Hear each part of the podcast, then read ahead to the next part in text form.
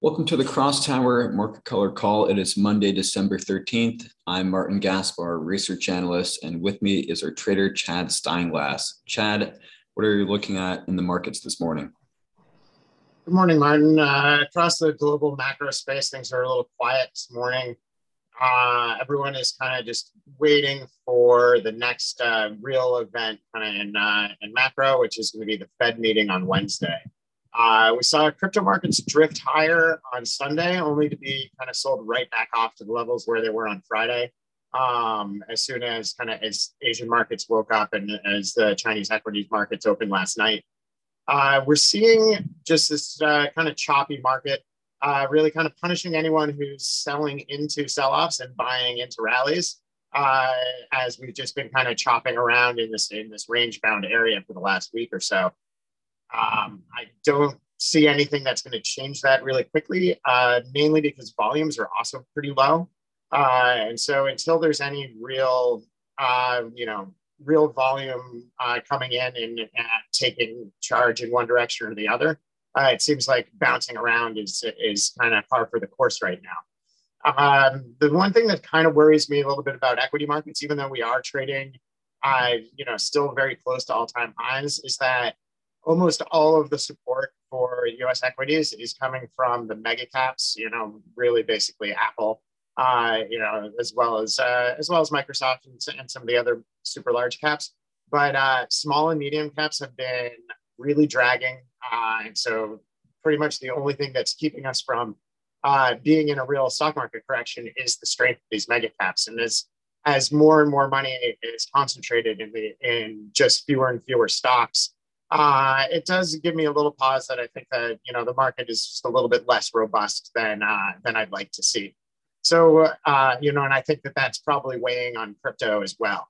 So it's to you know hoping to see uh, some of these beaten up uh, small and mid caps uh, catch up a little bit. Hoping to see some money kind of flowing out of the mega caps and back into other investments. If that happens, I think that'll benefit crypto. Um, but you know, really right now it's wait and see uh, to see if we get any indication from the Fed about, uh, you know, how fast they're going to uh, to taper and when the uh, first interest rates rises uh, might might happen. So we'll see that on Wednesday. Back to you. Thanks, Chad. On the crypto front, 90% of all Bitcoins have been mined as of this morning, according to data from blockchain.com. First Bitcoin was mined on January 9, 2009, meaning it has taken nearly 12 years to mine 18.89 million BTC from the maximum supply of 21 million. Based on network activity and Bitcoin's halving schedules, the remaining 10% is expected to be fully mined through February uh, 2140. AscendEX Exchange has been hacked for an estimated 78 million of tokens. The exchange tweeted, We have detected a number of ERC20, BSC, and Polygon tokens transferred from our hot wallet. Cold wallet is not effective. The investigation underway. If any users' funds are affected by the incident, they will be covered completely by AscendEX.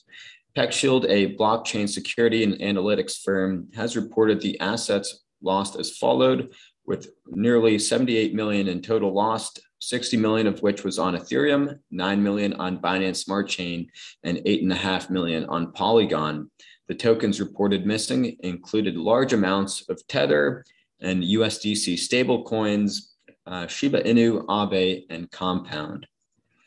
Wells Fargo and HSBC announced an agreement to use a blockchain based solution for the netting and settlement of matched Forex transactions.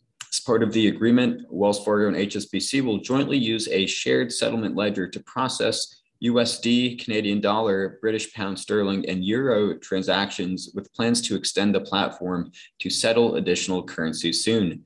They cite the benefits of moving to settlements to the blockchain, including ongoing real time transparency of settlements, status for matched FX transactions, and uh, says it enables the companies to utilize payment versus payment PVP settlements, reducing both risks and costs.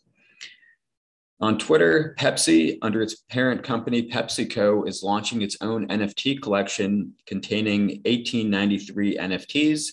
Pepsi wrote on Twitter the NFT collection will be uh, released to individuals on their waiting list, which opens over the weekend.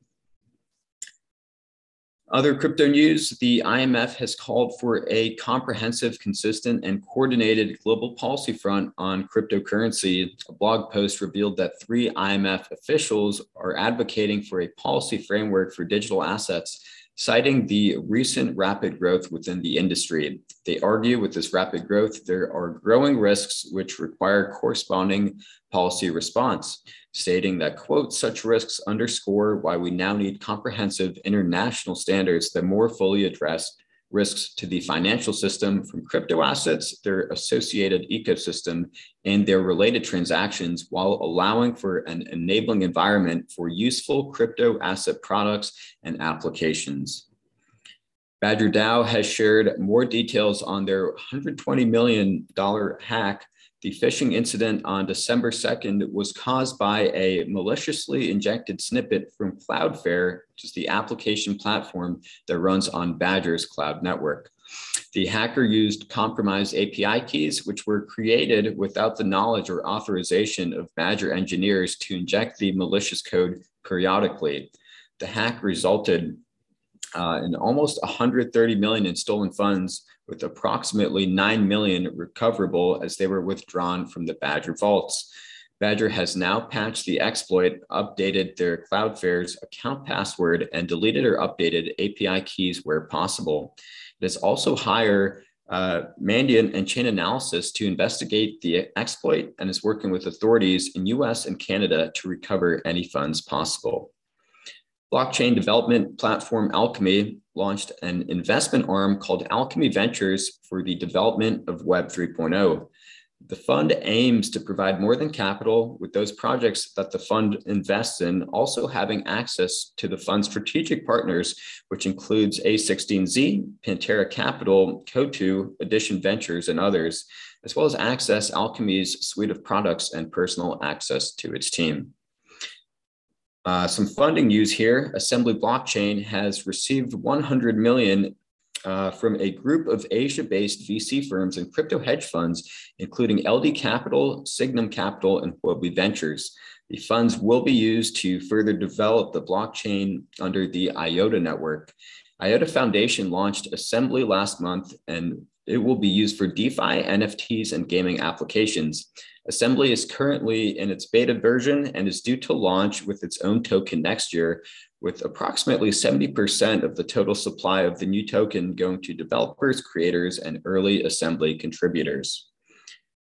Uh, and let's see, in other news, Chainalysis is adding support for Bitcoin's Lightning Network. Um, so I guess we'll be able to track users and transactions there. And finally, South Africa's Financial Sector Conduct Authority is planning a crypto regulatory framework. According to a Bloomberg report, it is reported the regulators want to establish new rules on how crypto trading should be conducted. The upcoming rule changes are being brought forward in response to two major scams that defrauded investors of significant sums earlier this year. And uh, that's all the news we have for you this morning. Thanks for listeners for tuning in. Please check out CrossTower on our website, crosstower.com, for more crypto news and content. Thanks for listening.